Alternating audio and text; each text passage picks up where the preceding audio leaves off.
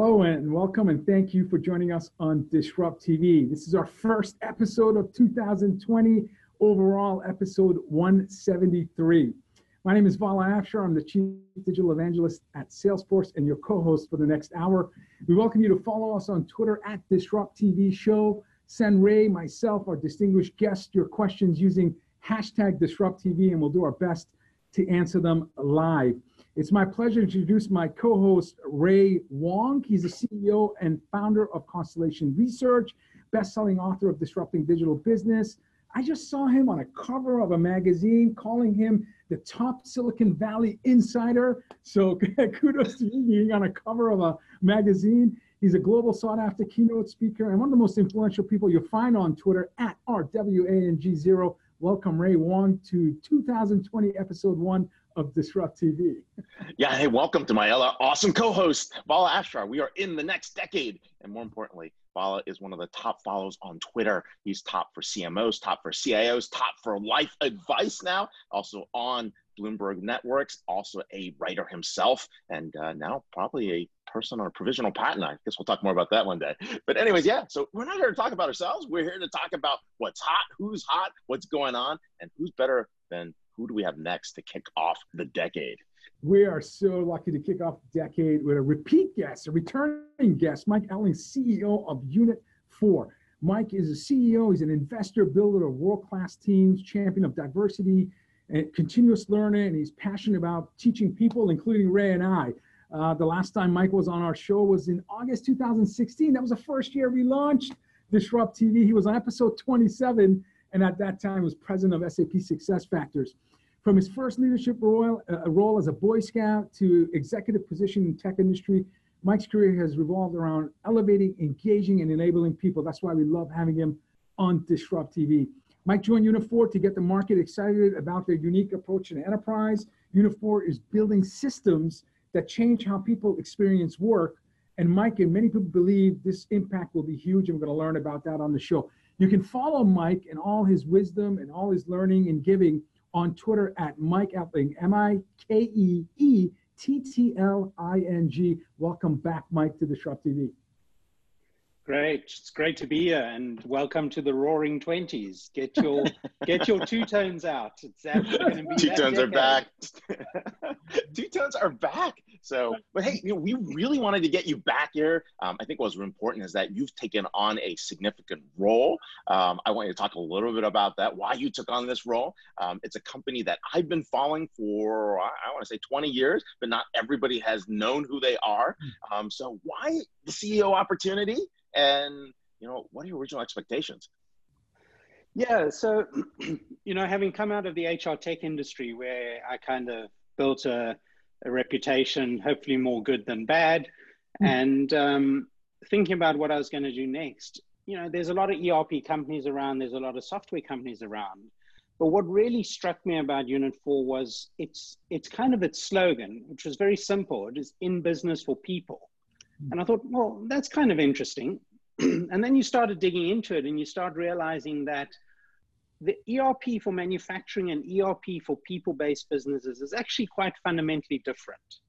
When your when your R in ERP, i.e. your resource, is actually a P, a person, and not a yep. widget or something else, how you think about building the software, how you do it is, um, you know, totally, totally different so I thought, hey, this could be really different. This could be really interesting. This is a really nice crossover between the HR tech, HCM world, mm. and the uh, ERP world. And that got me excited about it. It really, really got me interested in it. Um, so I took on the role, uh, you know, discovered a company which was, was one of the best kept secrets in the industry. Mm. Um, you know how you run a run a software company today without a CMO was astounding, and they had not had a CMO for you know almost three years. We've now got a great CMO, um, and what I also discovered was incredible tech. So, you know, I, I, came up with this description. This this company is a great steak with no sizzle, um, and you know, when you go into a good restaurant, actually it's the sizzle and the smell which hits you first, and then you really want to eat the steak. Um, the product is amazing. you know, the product has been microservice, it's digitized, it's truly multi-tenant. We've really done amazing things on the product. And we've kept all of our functionality we've been building over the last 40 years. So, you know, when you look at this landscape and you look at who is really playing in people-based ERP, there's only a few players and we one of them. And it's super exciting to be in the space. That's true. Yeah, no, I mean, you guys have been, uh, you know, you've been um, for those who haven't been following for a while, I mean, you guys have uh, pioneered a lot of things for governments, for people, for professional services in a way that um, most people might not have heard of you. And it was very interesting. So when you had joined, I was very uh, surprised and also very excited. So it's kind of one of those things where it's like great product, no marketing, much better than great marketing, no product, right? or no marketing, no product, right? Yeah. And so, so it's, uh, I thought it was an awesome opportunity for you. So you know, and, and I think I can really get that balance right because having been in the in the services world and the software world, you know, in the services world, you always build the product first and you sell what you can deliver. And in the software world, you're always selling the vision and selling the fantasy, and the product follows. You know, I, I'm very fortunate now to have a great marketing. I think we've done, re- rebranded the company, we've repositioned it, and you know, to have great product. And in fact, we've we've decided to redefine ERP because you know everyone thinks of ERP in the traditional sense. We've come up with a new name for ERP and what it stands for, and it's simply experience real purpose, because hmm. that's fundamentally what ERP software needs to do for you as an as a people-based organization. That's terrific. Yeah, it was Peter Drucker who said, you know, in any successful company, you need innovation and marketing.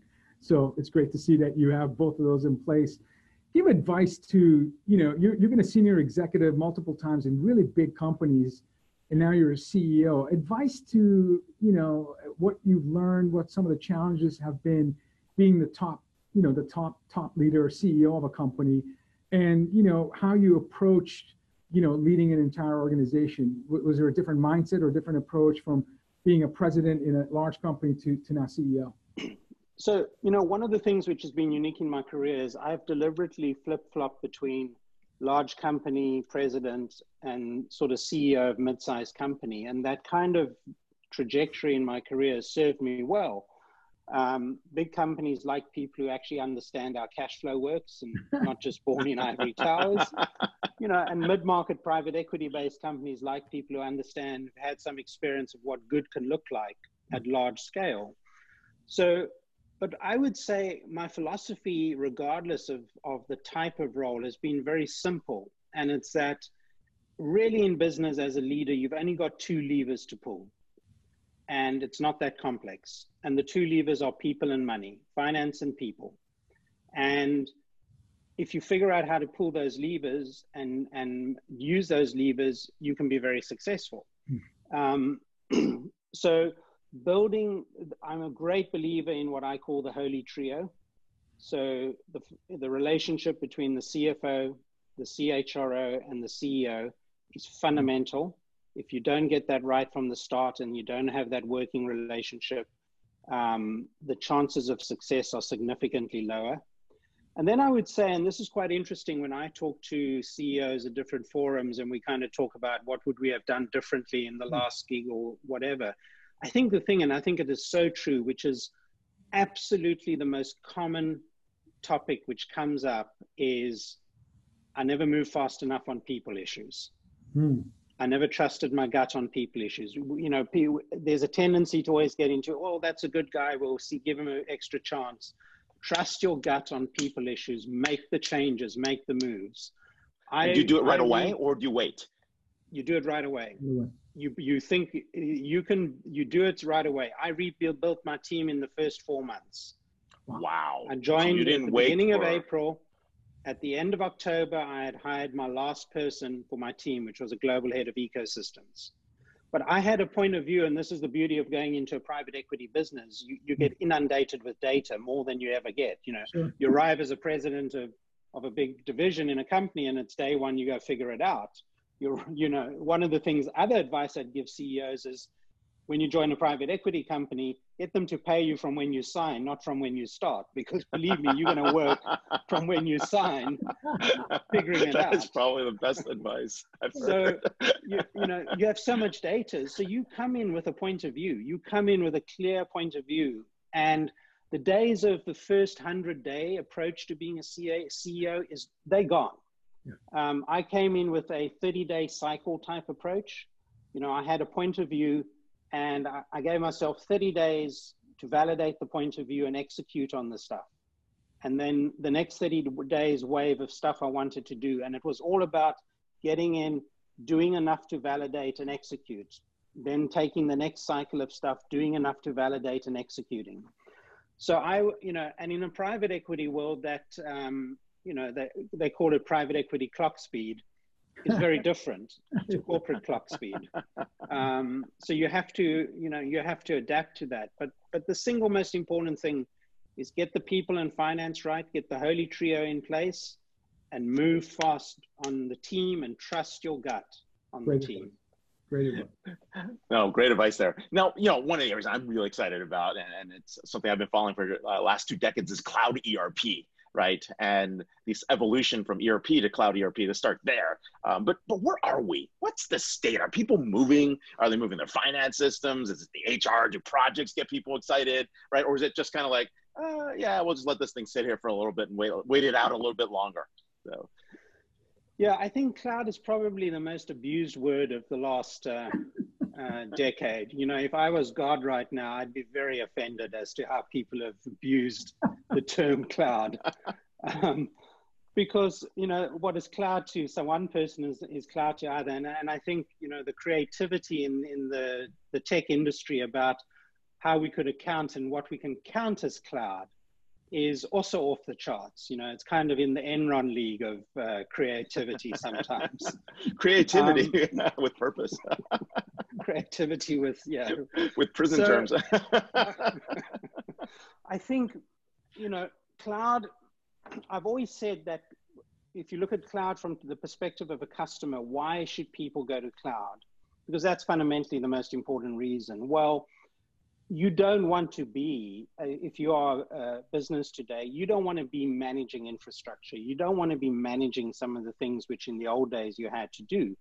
More importantly, the pace of digitization and the pace of innovation is so rapid that you have to figure out how to get on that train.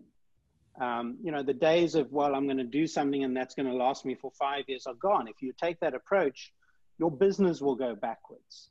So the whole thing about cloud for me is about the innovation it can deliver, the pace at which you can absorb that innovation and consume that innovation. So, you know, turn it the other way around now from a vendor perspective, what should vendors be doing in terms about cloud? Well, they have to be able to figure out how to deliver that and how to do that. And it's not just also, it's not just about creating innovation, which lots of vendors are very good at, it's also about creating consumable innovation, mm. which lots of vendors are very bad at. Um, you know, so every, you know, you talk to all vendors and CTOs and they, they say, oh, our holy grail, we want to get to continuous releasing. And then you go talk to customers and they say, oh, we can't consume all this. You know, it's like having a fire hose. We just can't consume mm. it. And I think we have to do a lot more in the ERP industry around how do we actually create consumable innovation to do that. So, you know, a lot of uh, analysts love to get into the, the debate over true multi-tenancy or not true multi-tenancy, etc., which I think is really important, but it's not the be-all and end-all. Why is it important? Because it it is it is a tool. It is one tool of others which can enable consumable innovation. You know, real-time consumable innovation.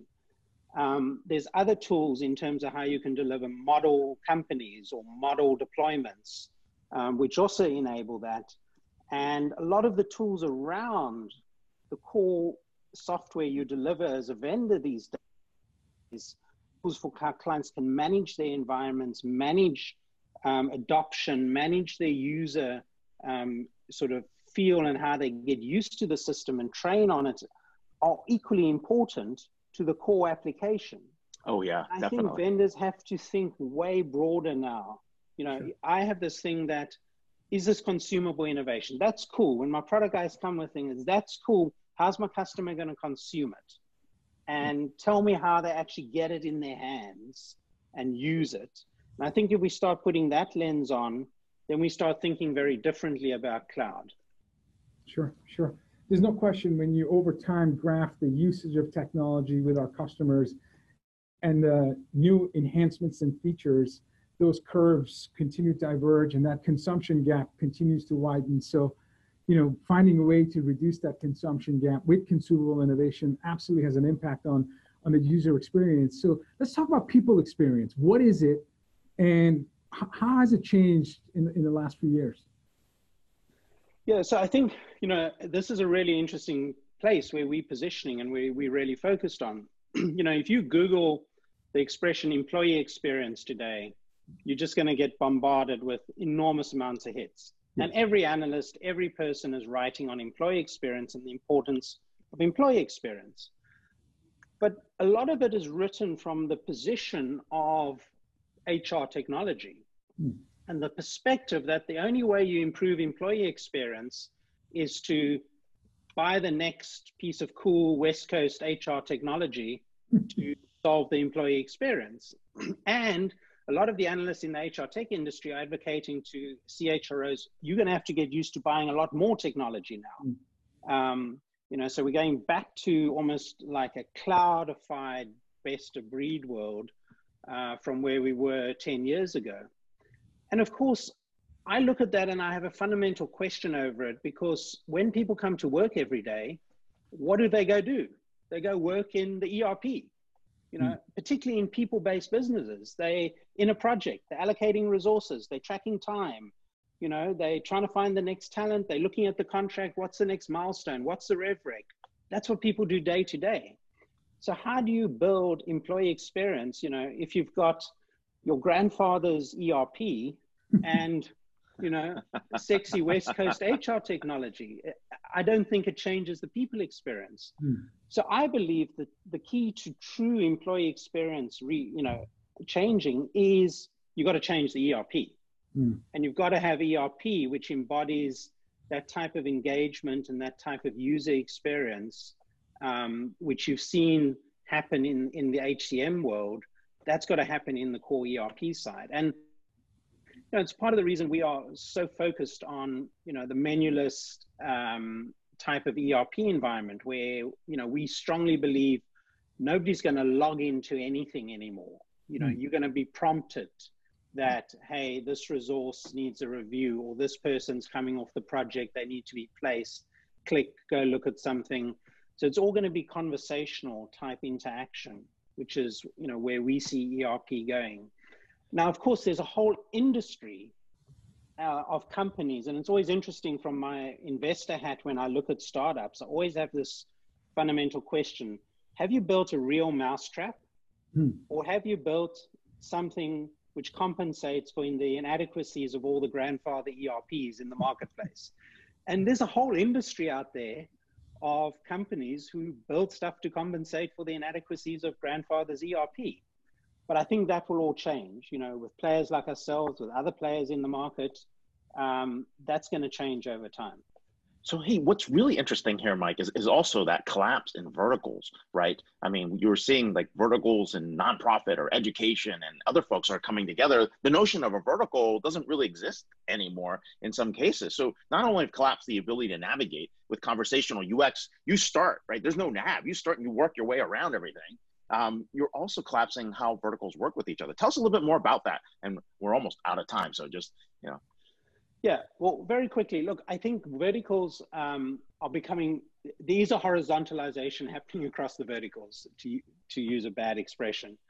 but I think what is still going to be unique in verticals is that every vertical has, you know, I would say the back office is becoming very common, and the commonality is huge in the back office but every vertical still has, and this is what we see and where, where we see uniqueness, um, a handful of quirky things in the middle office. You know, whether you are not for profit, your big thing you got to do is grant integrity. If you are higher education, student management, and revenue management, if you're local government, it's all about revenue collection and revenue. Yep. If you are a consultant, it's all about PSA. Um, you know, if you're an architect, it's about moving all those damn drawings around and, and getting the versioning right and everything. So there are two, three, four, sometimes a little bit more killer problems which the middle office always has to solve. And if you are purely solving the back office, then you are just a finance or you know a finance and accounting system. What we're trying to do is really solve those killer problems in each of the middle offices, and that's why the verticalization piece is actually still quite important for that specific reason. Wow, this is awesome. We are here live with Mike Ettling, Chief Executive Officer at Unit 4. You, you can follow him on Twitter at M I K E E T T L I N G. He's the CEO and he's also a Liverpool supporter for those falling out there. So, anyways, thanks a lot for Go being out here. Red Sox ownership. I love it. Yeah. oh man. All right. Well, hey, thanks a lot for being on the show. And wow, um, we're seeing these big shifts in ERP going on. It's actually um, one of the things that we've been writing about. We got market overviews, offering overviews, talking about that. But who do we have next? We're going to talk about another top CIO issue. So Absolutely. Uh, it's our privilege to, a privilege to have Patty Hatter, Senior Vice President Global Customer Service at Palo Alto Networks. Patty has overall responsibilities for customer service and security and software platforms across all of Palo Alto. She has more than 25 years of experience at companies like McAfee, Intel, Cisco, AT&T, masterfully driving transformation. Patty has had multiple advisory board positions. She's currently board member at WootCloud. You can follow Patty on Twitter at P A T T Y H A T T E R. Welcome, Patty, to Disrupt TV. Thank you very much. Great to see you again.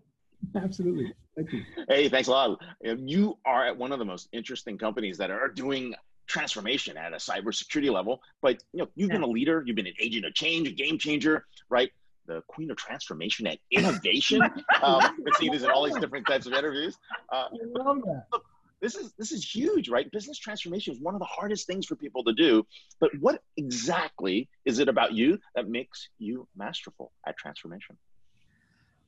Well, I can say what I bring to the table. I'll leave the masterful comment alone. But one of the things I really encourage people to do, because I know I've loved this throughout my career and I encourage others to do it, is take different roles in very different parts of the business. And when I look back and say, you know, how does that enable me to drive transformation in different companies or see things a different way? I really believe that it's it's just the background that I've had of Hmm. having sales with customers and and really trying to drive that quarterly view driving internal um, operational transformations within companies having a cio role which is the best job to have used to have had um, because it's tough in the middle but you learn so much.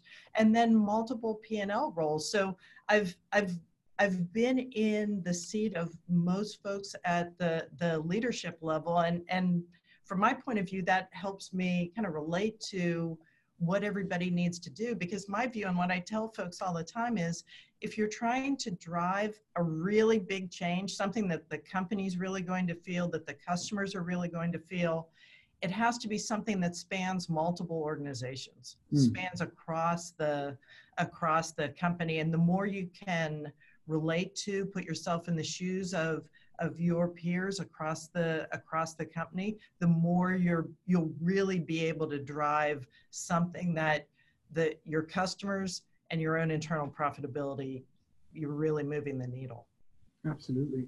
Let's dig in a little bit into that because um, you know change is hard, um, and digital business transformation is is is, is really hard and, and it's scary. Uh, people are worried about their jobs. People are worried about learning new skills, learning new technology. How do you build consensus with my peers in sales, service, marketing, IT? Yeah. So you know when when when uh, one of your employees comes to your office and says, "Patty," I'm, I'm scared. Um, I'm not. I'm not sure if I'm the right person for this role in terms of helping our company change. What type of conversations do you have? How do you begin knowing that you know the person maybe accepting of change, but really is fearful of whether they're the you know they can, they, they can achieve success? That is such a, a, a great point because I really think one of the things that holds companies back, holds individuals back from from being willing to do something different come in on a monday and do something different is they're just personally scared yeah. and you know what does it mean for me can i do this and one of the things i think it's it's so important for leaders at at any level in an organization is be as transparent as possible with mm. with what you're trying to do. Bring the organization along because a lot of the fear comes from people not understanding why why are we talking about changing? You know my job's good i'm good i know what i'm doing in you know in this uh, cube every day um, so unless people really feel the the reason to change the motivation to change how it's better for the company but also there's a, a pony in it for them yeah. it's it's really hard to get something going. So one is paint the picture. Communicate that every day. And my rule of thumb is you can never over communicate mm, you can never ever over communicate. Even if you think you're saying the same thing mm. every day say it again double up. Because ha- having your whole organization know that you're consistently driving through something and that your your voice is consistent you're not changing strategy which will potentially leave them sort of out in a lurch really important. So the the messaging very important. The other thing is be be visible with your team and take any you know why are people afraid? They don't want to get harmed in any big change. So you mm-hmm. want to make sure that your leadership team knows hey you know the pointy end of the stick is here the the buck stops here and that you have their back. You really have their back. And you know it's interesting the the more the quicker you can show that within an organization when you you know first come in and starting to to drive things in a different way the the sooner your your team really can believe hey you're there with them you have their back you're not leaving anybody else anybody out to dry that's so important. And i think that's something where you know a lot of leaders just get you get stuck in the day to day you're worrying about the details of something and and you kind of forget about or and don't pay enough attention about the the human aspect of it because in the end it's it's people you need to motivate to do something different each day absolutely you know, and, and before you ask it's, it's seth godin said people are not afraid of failure they're afraid of blame and I think it's so important to have empathetic leaders. So what you just said, I think, was beautiful, and it's so important for the leaders listening to the show. You really have to care about the people, and your yes. goal is to career path them, create new leaders, inspire and educate them, and communicate your intent. Because you know, if you want that culture of experimentation and innovative culture, beginner's mindset, people, you know, you, you need to provide that safety so people can be creative, can experiment. So I thought that was brilliant, brilliant feedback. Thank you. Sorry, Ray. Go ahead. Oh no, no. We just got a question live from the audience, and, and it was really about you know what, what's the difference as uh, for males or females? Is there a difference in a way? East Coast, West Coast. You're a global person. It, does it differ in America versus Japan, right, you or know, Europe? You know, it's uh, it's it's interesting you ask because there is every every corporate culture has a very different vibe. Even if you're in a similar technology space, you go from one company to another, very different vibe. East Coast, West Coast, very, very different vibe. When I moved, when I moved to California, I had always sort of been based on the East Coast and I was based in Europe for six years, and that's a whole other different thing. But the biggest corporate cultural difference I thought between you know, headquartered companies in, in Europe, headquartered companies on the East Coast was when I came out to Silicon Valley. I actually, there was a month when I first got here, I thought, oh my gosh, what did I do? This is crazy. Um, it's it's just a different cadence of things. And Vala, I know you know what I uh, am referring to. Um, but once you get here and get in the swing of things, I can't imagine being anywhere else. But you have to you have to really listen to the signals in in the corporate culture and like what worked in one place isn't going to cut and paste exactly mm-hmm. into another organization and and i know our leaders know that but sometimes it's good to be reminded because every company has its its cadence its energy its dna of what made it great to get to that point and then how do you get everybody to realize. We can't just keep doing the stuff that made us great in the past or we're not going to be great going forward so it's, it's finding that there. secret sauce going forward Oh, it's a great point, right? There's something we've been writing about, talking about the life cycle for organizations, right? You know, when you start a company, you build a great, well, you have a great mission and purpose, right? And you get all excited about it, right? Then you bring bring the best team you have, which is really the only people that you know that you can convince to come join you, right? so then you bring them together, right? And then you go out and you build the best offering, right? You get something out, the minimum viable product offering, you get it out there, and people get excited about that, right? And then you go out and you target markets, right? And and that part is a very very different part of growth, right? A very, very different type of people that get there. And then just as about you're trying to go public, right? All these people show up, right? And no knock on MBAs, but then MBAs show up, and suddenly you're like in there, you're like, wait, I, I, I got to fill out an expense report. Can I just tell Joe I went there, right? Or hey, there's this rule that I have to actually file to do this to go somewhere. Like, what, what is all this, right? And so this clash of culture shows up, and then you go public, and then all you care about is EBITDA, right? You get to this extreme EBITDA, right? It's like, you know, uh, what's our profit per employee? Uh, what's our, you know, cost to acquire revenue, right? And it's tax and ARPU, and like suddenly, like, and suddenly you forget what you're doing, right? And and every company does go through that, and I think Yeah. it's it's it's great that you're highlighting that. So. Yeah, and and that's you know we're we're kind of in that phase from a Palo Alto Networks perspective because we've gone from you know huge, high, sustained, massive growth in the next gen firewall space, and all of a sudden we we really have an opportunity to be the platform play from a cybersecurity perspective. And you know i've been around this space long enough to know m- multiple companies have tried and not gotten to that you know up to that point. It's very hard.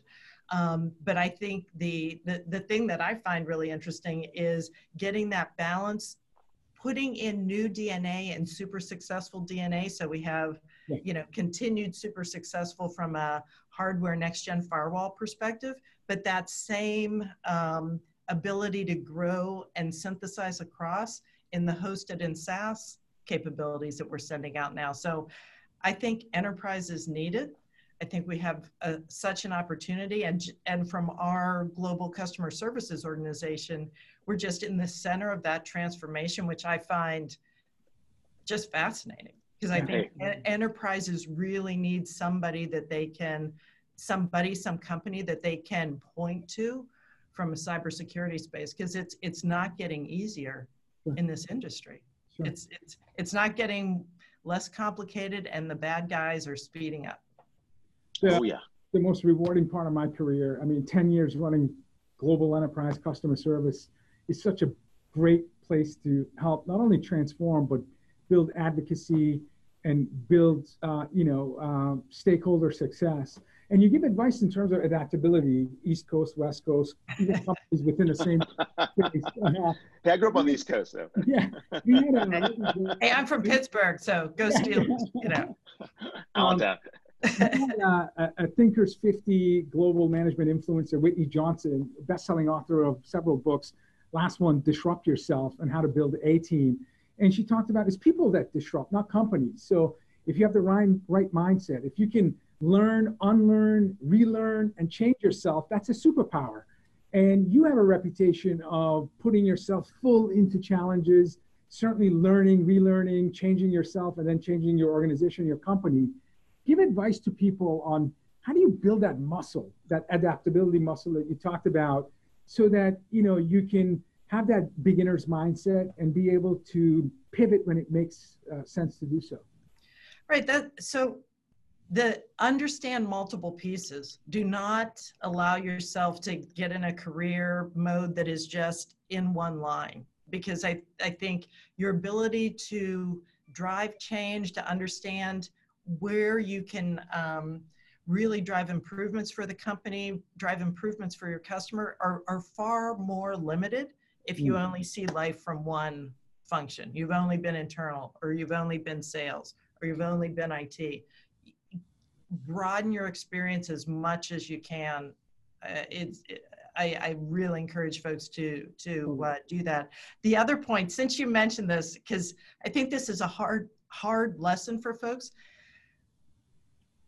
The life cycle, my view, the life cycle of change in a company is like um, you know carbon decay numbers. So uh, it's getting shorter.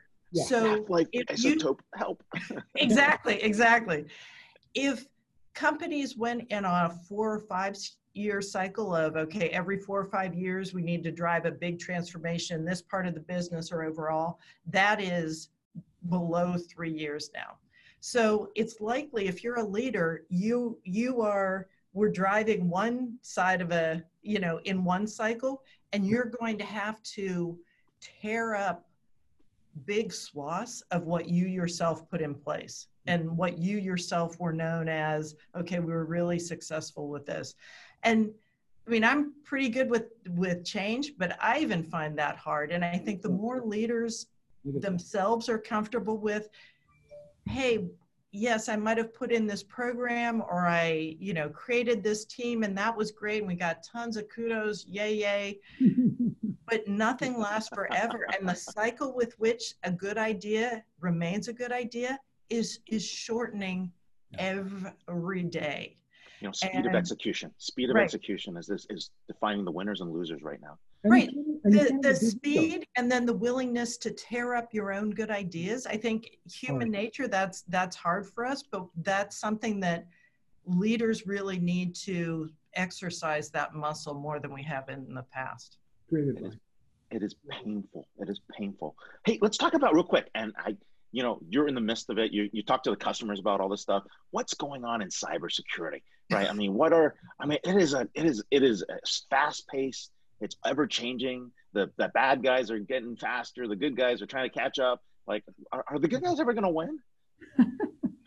Um you know it's the this is one of the the the reasons why i think the cybersecurity space is so interesting because there isn't another part of it that is fighting back at you every day you know? So it's fascinating. It's it's a little exhausting sometimes but you, i think the the the drive for let's just get a bunch of best in breed it made sense why the industry had been there over the past few years. That's great. Nobody had really pulled together, no company had yet pulled together a platform. So all people could do was best in breed. And frankly, a lot of CISOs and CIOs were happy just to be able to tell their boards, hey, I'm, uh, I bought these capabilities, uh, can't implement it, can't figure out how, can't do all. I hit every checkbox. I hit every right, checkbox. Right. Come on, it was great. And, you know, so it's. I, I think it's coming on on from a couple different pieces. So, folks are realizing that just saying I bought this stuff is not viable. That we really have to get out of the mode within the cybersecurity space just having shelfware is not a good idea. So mm-hmm. I think that's incumbent on us from an industry perspective to really focus on how do we make this as cap- new capabilities as easy as possible to deploy and really break through that platform play as opposed to sort of forcing CISOs and CIOs just to keep buying best in breed. Nobody wants to spend their day buying all those pieces because it is impossible to mm-hmm. get value out of that but that that's the opportunity for you know palo alto and whatever other vendor can can get there to pull those pieces together. And then from a tops down perspective because i've been on at this point three public company boards. I'm currently on the, the board for II-VI which is a, a public company in the optical networking space. Yep. and what i see on the public company boards is they are getting more interested in and it, and more savvy to ask the questions within their digital teams of where really are we? Where are our risks? What have we done? What, you know, where do we think we need to continue to improve? So I think there's an industry element. We need to, to do a better job. And from a Palo Alto Networks perspective, we are, you know, hell bent on getting there. Um, from a, a, a CISO CIO perspective, folks want to not have to buy all these individual pieces because they know the value isn't there. And then we really need to, to work as an industry educating our, our, our boards on down into the, the CEOs of our enterprises of what are the questions? How do you think about this? Because one of the things I see within uh, a lot of very large companies is at that board level, people don't know what questions to ask. So nobody wants to look foolish. So then nothing gets asked. Yeah. So the more we can get technology savvy leaders into those board positions, yes. that is really it's it sounds funny and like super tactical, but that is actually going to be mm-hmm. really helpful in in securing more and more enterprises because then you have people that are able and willing to ask the questions to the folks that are pulling those levers within enterprises. So I think we have, you know, bottoms up bottoms up internal to enterprises an industry challenge that we're tackling and then tops down we can make changes and and get more. I'm a huge advocate of getting more technology savvy folks on public company boards because i really think that'll oh help oh my god it's horrible. it is horrible. We need more people there as well as the as well as what you're doing to get women out there as well so, Absolutely. hey, we are here with Patty Hatter, the queen of security customer service, along with global experiences. She's the SVP Global Customer Service at Palo Alto Networks, also on the board of Qualys 2.6 and WootCloud, I think, if I remember. So, but yeah, thank you so much for being on the show. Thanks for spending Great Friday here with us. Guys. You're terrific. So, thank you so much. Great advice. Happy Friday. Great advice. And for, for someone like you and I, Ray, coming back from CES where anything is and everything is connected, uh, and we know security is a boardroom discussion, but so is customer experience. So that balance of free flowing, everything is open, everyone's got access, and everyone's in motion, and then security. That's uh, that's going to challenge enterprises for many years to come. Okay, uh, speaking of enlightening and inspiring and educating, we have our first ballot Hall of Fame DisrupTV inductee as our next guest, Larry Dignan, who's the editor and global editor in chief of ZDNet Smart Planet, as, as well as the editorial director of ZDNet's sister site, TechRepublic. Larry has covered the technology and financial services industry since 1995. He's one of our most technology and business savvy guests, one of our favorite guests uh, on DisrupTV. You can follow Larry on Twitter and all his prolific blogs, uh, weekly contributor at LDIGNAN. Welcome, Larry. Welcome back to, and Happy New Year. Welcome back to DisrupTV. Good to be here. Happy New Year. Great to, great to, when when is it officially? Uh, when do we stop saying Happy New Year? I just want to make sure that is it all of January and then we stop. As soon as that aura goes from your back of your head, I feel like I'm I feel like I'm talking to some deity here. It's just like you're so godlike. It's crazy. that you're was, like the god of tech, technological evangelism. It's just so, I think I think it happens when you take I don't know. I don't even know what to do with that. I noticed that. I'm glad. I was wondering if anybody noticed it. All right, cool. well, only when the Christmas tree comes down. That's when. That's yeah. when. That's when he goes. There, we go. there we go. so, but hey, what's okay? What's hot? CES, right? We kick off the year. It's always CES. Um, so the question for you, I, I just want to get your overall take, just starting off the bat. Like, what impressed you? What what, what hit you first? Wow. I'll be honest with you. I didn't see a whole lot of, I didn't see a whole much of anything. Um, All right, good. Let's talk to the next topic. I, I, saw some green shoots, right? Let's put it that way. Um, well, okay, first the CES disclaimer 75% of what you see at CES ain't going to happen, right? So let's just get that out of the way. so you're kind of looking at concepts and things like that. So the most plausible thing I saw was the foldable laptops those looked they look legit. They look pretty cool. Um, I think the thing that stuck out for me is, you know, Lenovo is sort of, they're kind of ahead of the pack here. Hmm. Um, you know, now their, their foldable laptop's not launching till I think it's summer ish. Um, or actually, it's like mid year, June, early summer.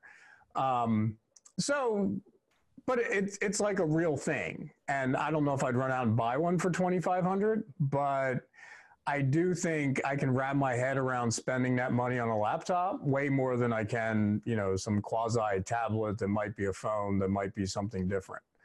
Um, so I thought that was interesting, and you know, when when you think about it, and the Lenovo part of the equation, what's you know, it, it just highlights the core competency of Lenovo, which is sort of the hinges and doing this a million thousand times.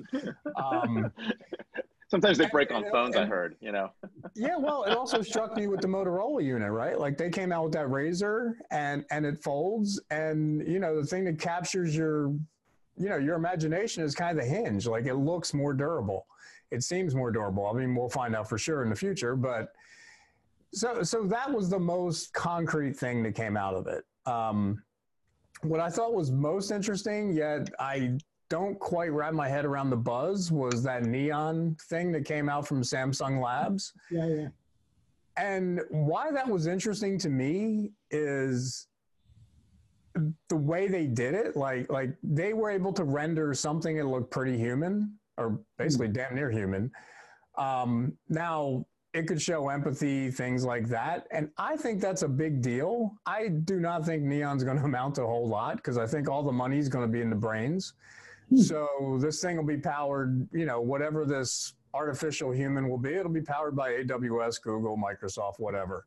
Um, I'm pretty sure after using Bixby a few times that it won't be Samsung. Um, you know the um the uh the, the neural nets that were behind this. I had a chance to talk to Pranav, and and it was interesting, right? The the technology behind it, right? Just to be able to like move a facial feature or an eyebrow or a twitch, right? I mean, they had gotten the personalities down that no single neon's the same, right? And the deep right. learning network, deep neural networks are there. But your point is like, yeah, you're, you're not gonna have the compute power right? Well, I, I, do think, and what, but what's really interesting to me is more that that front end replication of a human. Um, because you know we've all heard about digital workers. It's it's the you know it's it's the robotics process automation. It's automating a bunch of stuff. It's got a little augmented reality in there with your avatars and all that. Hmm. But I think the reality is we're not going to interface with avatar. Like I I don't want to go to a meeting with a cartoon character. I just don't. right? I'm not putting on these dopey goggles and talk to somebody, talk to my avatar. Like, give me a break. but neon what what so the importance to me with neon is they presented what could be a front end of the digital workforce yes so yeah. these could be customer service people in the field and the retail on a cruise ship um, you know the the actual processes behind it all that needs to be worked out. But what what was interesting to me from neon was really that front end of um it was the front end of what will be the digital workforce right, right? where right now the digital workforce is it's code it's just nuking jobs in the background and yeah whatever right? It's it's like it's in the erp weeds for the most part. Um, vitally important but it's, it's something we can't wrap our heads around.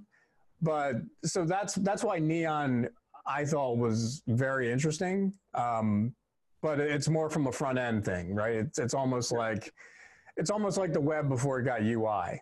right? You're kind of like, okay, I get it. Um, so that was the importance of that. I mean, whether neon's successful, got me. I have no idea. I think, that, um, I, think the, I think the point of distinction you made in your post, you wrote Neon isn't a next gen digital assistant, but more of a digital twin with its own personality over time. Neon's artificial humans are more like video chatbots that can learn from experiences and be unique. And that sense and response based on Ray's conversation with some of the representatives, it's at a speed of a blink.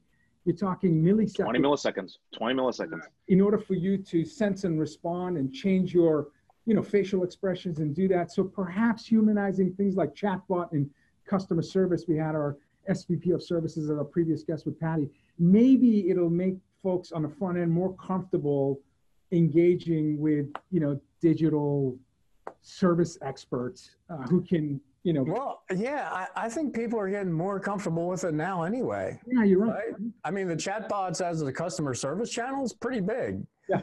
Um, I mean, I and I've you know there's been surveys towards the tail end of last year showing that you know humans would rather report to AI than humans, which I get.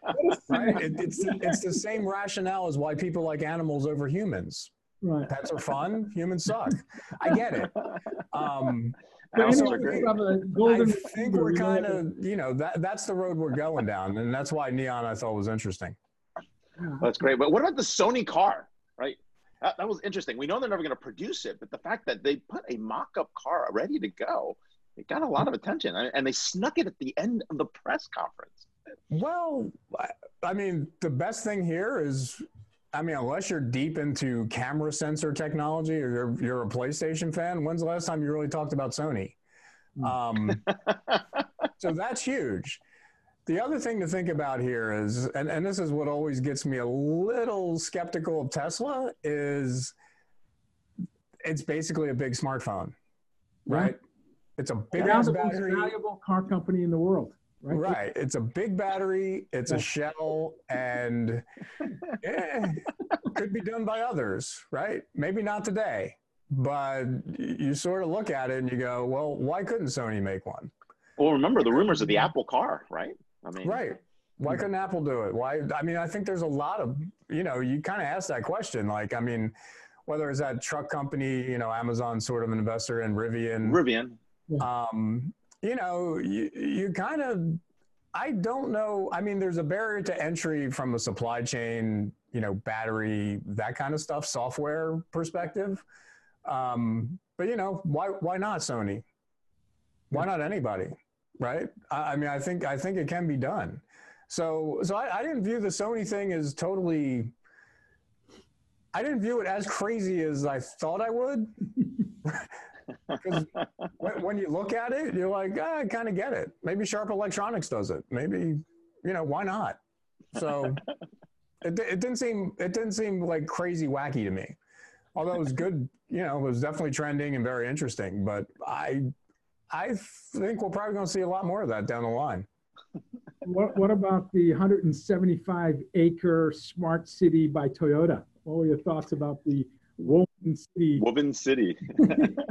That was Well, it was it was interesting because Yeah. the Toyota press conference happens, and you know you're kind of watching. You're like, all right, this is wacky-ish, yeah, kind of feasible. And then a half hour later, the Hyundai thing came out where they're talking like air taxis and, and these weird little yeah, the whole pod thing and everybody's moving around and basically, you know, what's a bedroom or whatever they're doing.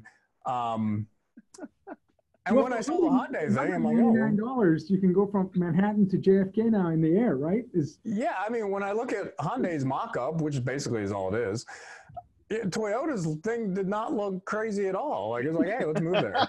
Right? I mean, Hey, God, Epcot 2040. Epcot 2040 is ready to go. Yeah, well, I mean, Toyota's breaking ground in 2021. Yeah. And, you know, the actual transportation part, the hydrogen cells, all this stuff, they, they kind of have laying around. Yeah. So that one, that was almost like, hey, let's go visit this thing. And, but, you know, if you saw the Hyundai thing, you were like, okay, this is, this is a little wacky, right? I mean, you we're might we're gonna able to pull this off retire. We're gonna Korea, retire in Japan next to Mount Fuji in the Carlos Ghosn room. It'd that's awesome. the best place to build a smart city. Exactly. Put that in your blog. That is the best place. If you're going to start, that's where you put it. Yeah, exactly. So, so yeah, it, it didn't seem totally crazy to me. I, I think what was interesting though is that uh, the Hyundai Toyota talks they actually brought Smart City back to the fore. Yes. Because I mean, let's face it, two years ago, three years ago, we were all talking smart cities, and then it kind of fell off a cliff. Um, Is just it, not. because, is it because we need 5G to be more real before you can really get into smart city promise? I- I think it's 5G, it's IoT, and let's face it, governments are messes. Um, so the reality is that if you're going to get a true smart city and you're actually going to do something sustainable, and you basically need to raze your city and start over. Um, that's why Woven City, that's why Toyota's thing does not sound that crazy to me. Yeah, yeah we're, we're on a toxic in New York. landfill formal manufacturing plant. We won't tell anybody that. We just raze this puppy and start from scratch. There- there- right i mean i think that that's sort of you know i mean look at look at things like you know just that legacy transition to cloud Yeah. right? The companies that have it best they're almost the people that are still running like sap from you know 20 years ago and then they cut over to the cloud. Because But it's already too old and beat up right? So so that sort of greenfield approach I, I think makes sense. Um, but yeah 5g is an issue iot is an issue you know funding's an issue. Um, you know the smart city stuff it, it's real in spots but not a lot Yeah. and and my guess is it's not happening in america first anyway Uh, there's a lot Um, of infrastructure cost. Definitely, definitely. But I- yeah i mean this is this is somewhere you need a command and control sort of economy so i'd expect china to be you know they'll have a smart city you know korea's got a smaller footprint they can pull it off you know, I, I think you need a lot more density to make it happen, and you need stuff that's more new, right? Sure. And Ray, you saw when we were in the convention area, there, there, was a lot of discussion around edge computing, certainly a lot of discussion about 5G, more so than the previous year. So people are starting to, you know, talk about anything that can connect will connect. So you do need to have computing power close as possible. So, so I don't know. Any any thoughts on that, Ray? Or, or, or well, hey, you know, we, we we were at we were we were at that event where we saw the T-Mobile ad on 6G or 5G or whatever that was with the little sticker. yeah. It was actually yeah, there's a lot of marketing, but, but more, definitely more vendors are speaking to it and trying there to. There were more vendors yeah. There were more vendors talking about that but uh, you know no we, we were definitely seeing a lot more of that. I mean 5g is closer than ever right? We've been hearing this for the last 10 years. So i don't, I don't know but let's talk about impossible pork. Well I mean, I, I, was I was kind of looking at our dashboards across CBS Interactive, and that's the thing that was trending more than anything. See, um, I was there. We had the, we I saw the launch. We had this the shumai. We had like you know we I mean we had like you know, the banh mi sandwich. Oh, I, like, you and Brian we, Solis. I saw you guys having. We're eating this stuff. I mean, it, it, actually tastes like pork, and you know wow. I, I, had a friend there that was um, that never had pork before. Like I have no idea what it's supposed to taste like, but it tastes good. I mean, so they were in, and, yeah, and, and, and he's a vegetarian, so he's like, this is great. Yeah, that, that was the thing that sort of captured the imagination, which kind of tells you all you need to know about CES. Yeah, yeah. It's it, it's just misnamed now, right? Like it's it's not the Consumer Electronics Show. It's it's a car show.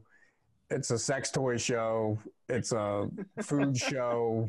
It's it's just everything except the actual consumer electronics stuff. And so yesterday was the 13 year anniversary of Steve Jobs revealing the iPhone, and you wrote a post that App Store revenue targeting fiscal 2020 north of 50 billion.